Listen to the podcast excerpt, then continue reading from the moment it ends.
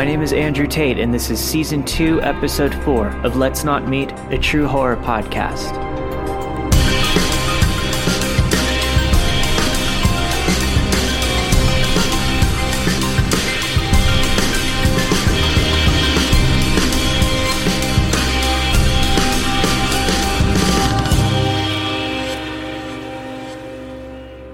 Throughout high school, my cluelessness and naivety rarely got me into trouble.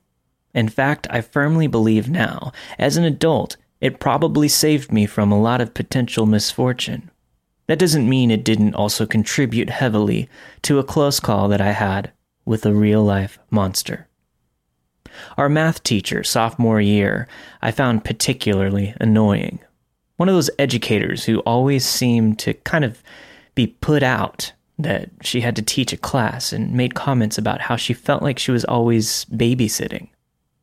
One saving grace was that my best friend Nick was in my class. I remember being grateful that I had a friend in class who would not only provide me with a sense of familiarity, but also was quite gifted with numbers, and I figured it could help me ace my math course for once. On the first day, Nick and I walked to class, and when we saw that the room was set up with chairs and sets of two around the room, we were pleased and immediately sat down next to each other. Once that teacher entered, however, our hopes were dashed. She immediately organized us in alphabetical order, and Nick was now two rows behind me. On the other hand, there was no one next to me, so I thought, hey, I'll take it. About 15 minutes into class, the door opened behind me, and when the whole class turned to look, in walked the school weirdo. He was a tall goth kid who wandered the halls blasting metal from his headphones, never speaking to anyone, and gave off a very finite, fuck off vibe. His hair was dyed black, he had piercings and tattoos, and those unforgettable JNCO jeans. You know the kind. Our instructor asked his name, and when he stoically lifted his class schedule up so she could read it, she directed him to his chair. He sat next to me, not saying a word, music still blasting. He eventually shut off his headphones, removed them, and pulled out a pen, but no paper. I immediately hoped this kid wouldn't try to copy my work, or we would both fail class. Math has never been my strong suit, even though I was constantly mistaken for a smart kid. I don't remember how it happened, but over the next few weeks, we exchanged a few words, greetings at the beginning of class, updates about our weekends, and never more than what you would normally consider to be pleasantries between acquaintances.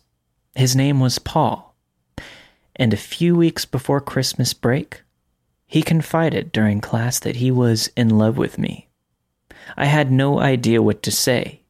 We weren't friends. We didn't hang out together outside of school, had never exchanged phone numbers, hadn't ever even waved hello in the hallway.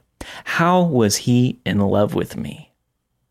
Even though I had noticed his bright blue eyes and straight, intensely white smile, I hadn't ever thought of him that way. Hell, I considered it a great improvement that I wasn't completely terrified of him like all the other kids were. Even still, I blamed myself. I must have done something to make him think I was interested or that his feelings would be welcomed. I can't remember if I was more kind to him during this interaction than an adult version of myself would have been because I viewed directness as being rude, or if I was still kind of scared of him. For the next 18 days of school before Christmas vacation, Paul asked me to be his girlfriend. Every single day he would ask, either during math class or on alternating days when we had different schedules.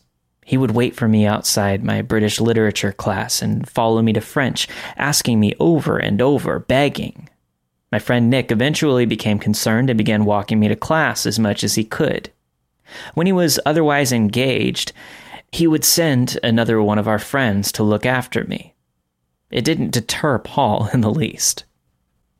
Two days before break, my best friend and I came up with a completely juvenile plan to solve the problem. I would say yes to Paul the day before break, and then break up with him two weeks later before school started again.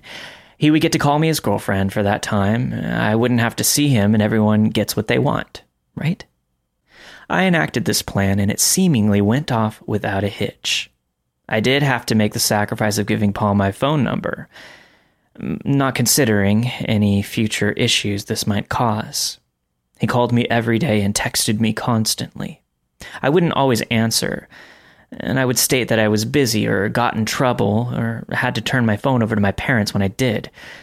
I eventually ramped up my indifference and avoidance towards the end of the break and finally told him two days before we were to return to school that I didn't want to be his girlfriend anymore and that we were over. I hung up the phone. I felt guilty for being so callous. But it had to be done. It was like ripping off a band aid.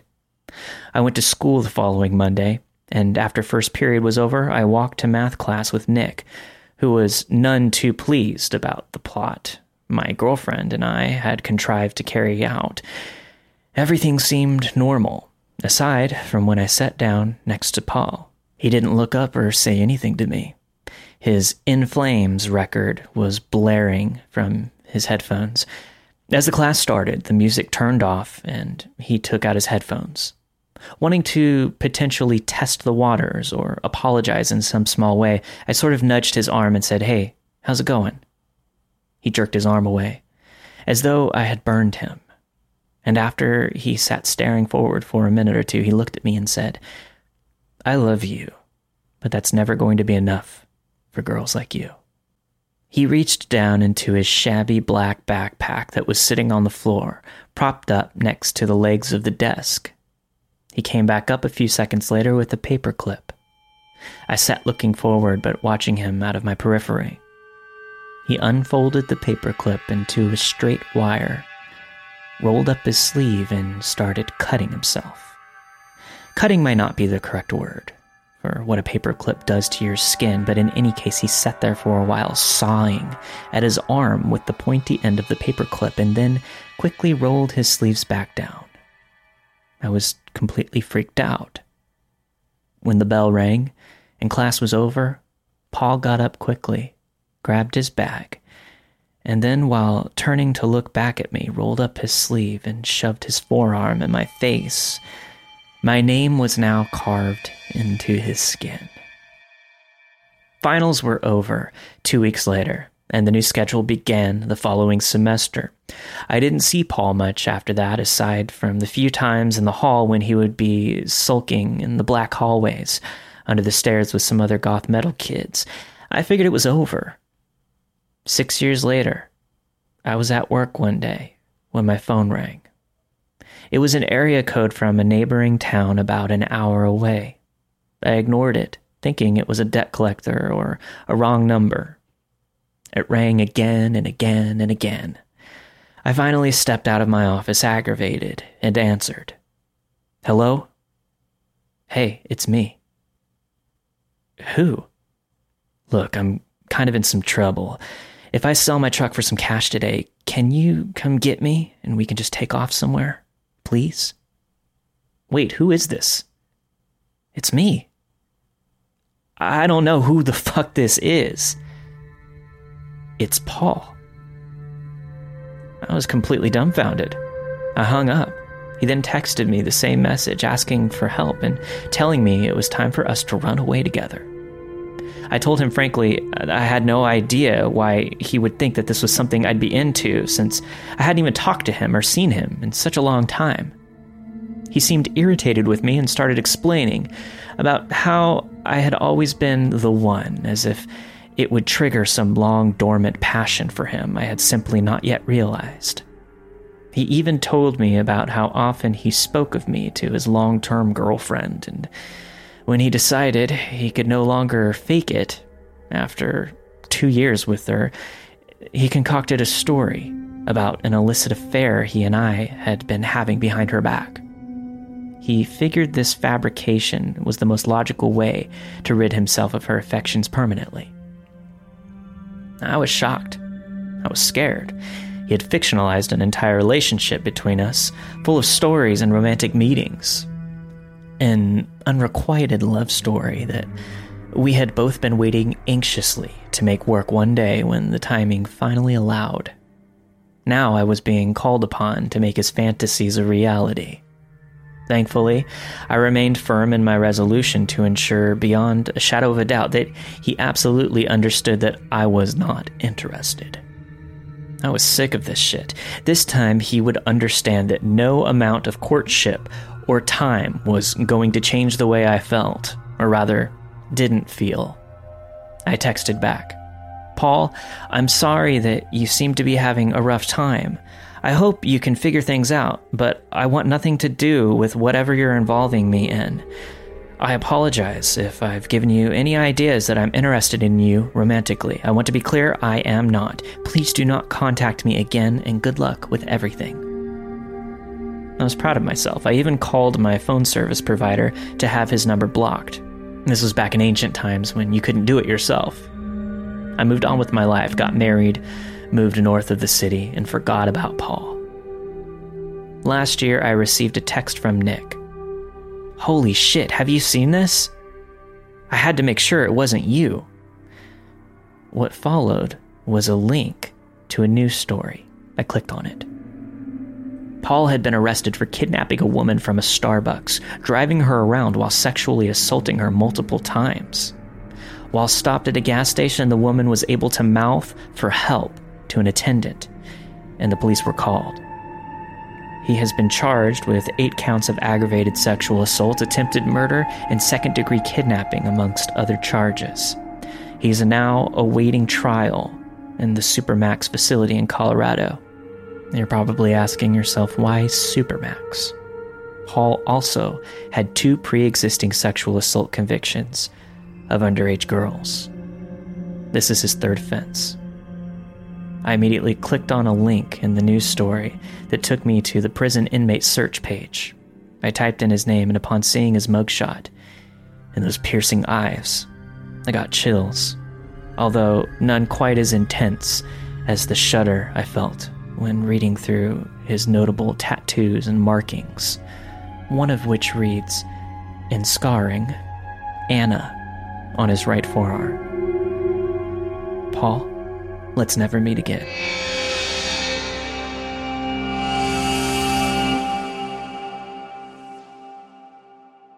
This happened to me about a month ago.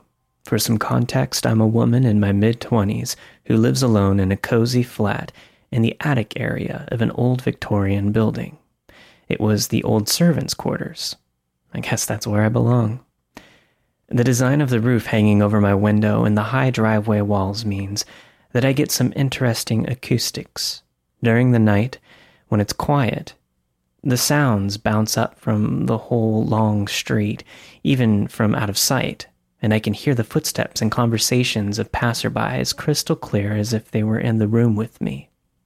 Yet standing down on the drive, you can't hear them at all. It was almost 4 a.m. and pitch dark outside. I had been finding it hard to sleep properly the last few nights, so I was still up and pottering around in my PJs with the lights on. I had a window cracked and the blinds half open to get some fresh air in. I usually keep them closed if I have a light on at night. You can see right up into the room from the street and the houses across, which I sadly did not realize for my first couple of months while living there. Sorry, neighbors, if you saw me dancing around and cooking in my underwear. However, I was so flustered from not getting to sleep and desperate for air, I thought everybody else would be snoozing. I had done the same thing for the previous three or four nights sleepless nights. I had just made some tea and settled down to read a book when I heard my door buzzer ringing. I remember thinking that it was odd that I had not heard anybody approaching, as I was just sat by the window. But I brushed it off as being sleep deprived. Nobody who visits me ever rings the door buzzer. They call me on my phone. So I grabbed my phone to check if I had missed something from a friend or family. No, there was nothing. I ran to the window to look down at the porch, but unfortunately I could only see the steps leading up to it. The motion sensor light was on, and I could hear a strange scuffling noise, and then some thuds. I figured somebody had called the wrong flat by mistake and was probably drunkenly stumbling around. Even with my rational explanation, a strange sense of unease overwhelmed me. I felt on edge after I heard the thuds and turned my lights off so that I could gop through the windows and the blinds without being seen. But unfortunately, I couldn't see much. After a few minutes, the noises stopped and the motion sensor lights turned off. Although I didn't see anybody come back down the steps, I figured I'd either missed them in the dark or the person they were looking for had let them in. After 20 minutes or so, I relaxed and turned my lamp back on to potter around again. About a minute later, my buzzer rang again. This time it was ringing repeatedly, as if someone was aggressively holding the button down. I froze and stared at it for a while, unsure of what to do. It was starting to get annoying, and I begun to worry that it might actually be somebody I know who needs help. Why else would they be ringing my door past 4 a.m. in the morning?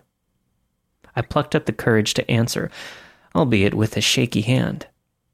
Hello? No reply. I hear somebody breathing heavily through the phone static. It sounded like a man. Who is this and what do you want? Again, no reply, just heavy breathing. I hung up, thinking that they'd got the wrong flat or the telecom was playing up again. I stayed by the wall phone for a few moments, staring at it, unsure of what to do. The buzzer went off loudly again, and I about jumped out of my skin as I was so tense. Who is this? Why do you keep calling me? All I could hear was static again, thinking that I was getting knocked down gingered, and this is ding dong ditched for my US friends across the big pond. I went to hang up the phone again.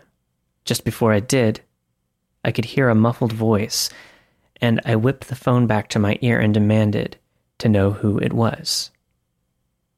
What was that? I asked. Let me in.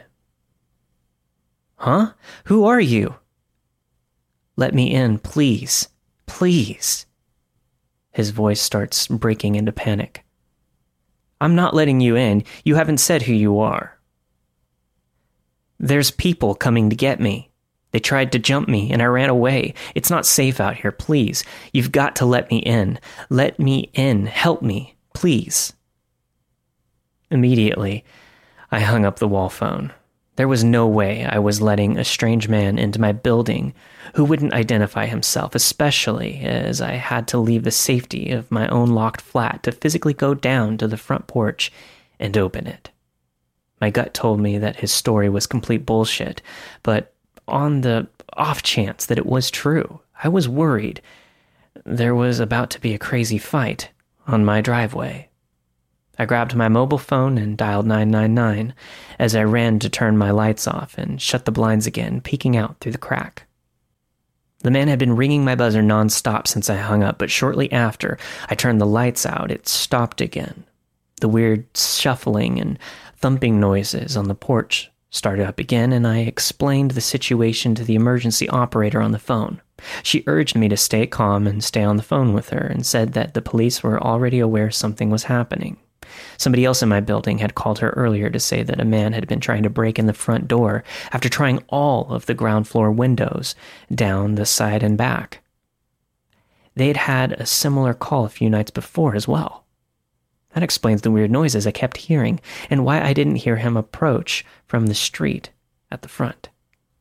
The noises had now stopped, but I was beginning to panic hard.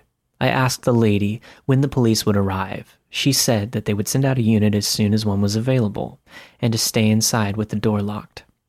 After about 10 minutes of no activity outside, the motion lights went off. The lady said to stay in the flat again, like I was going to do anything else, and to call back if he reappeared and that they'd escalate it on their end if he made it into the building. And she ended the call. I sat by the window watching and sure enough, a few minutes later, the noises started again and the light below came on.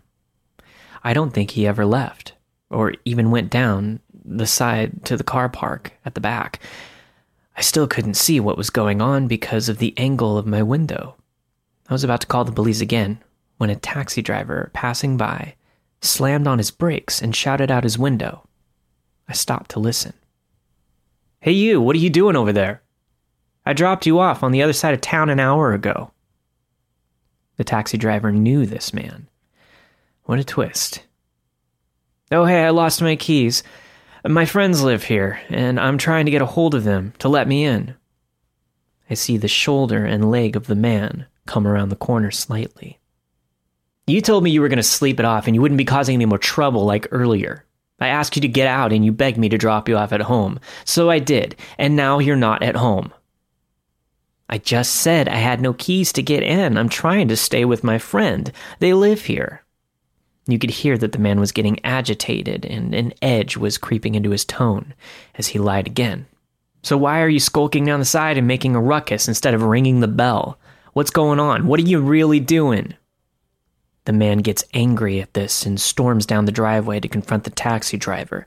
This is my first time getting a proper look at him, although I could only see the back.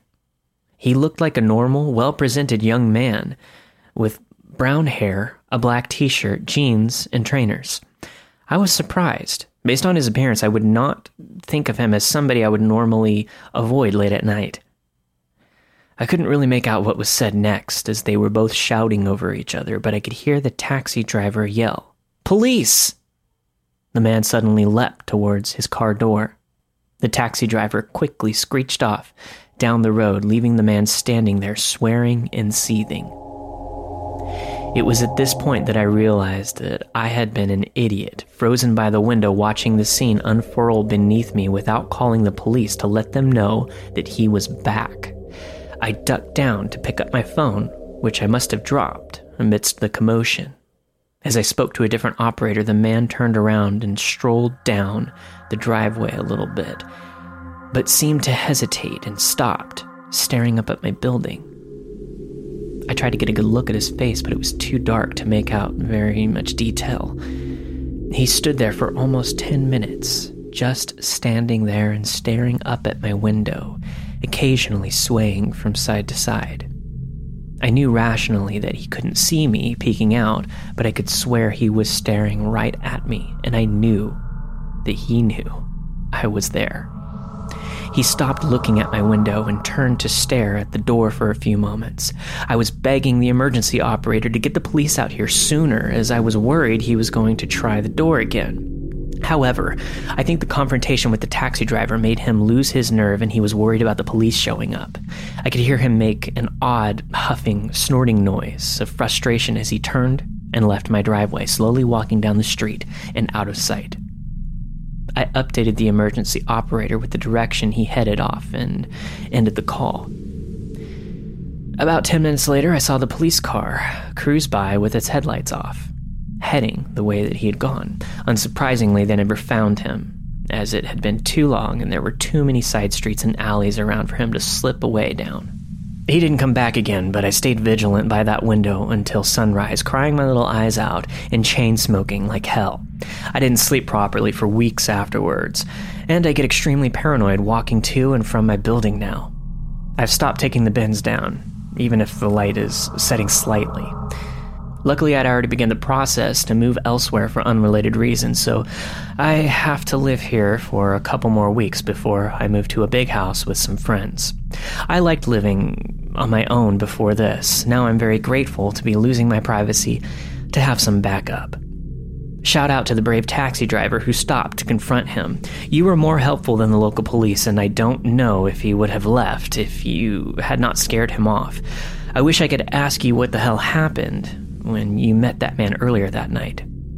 So, strange man trying to trick me into thinking that you were in danger so that I would let you in, let's never, ever meet.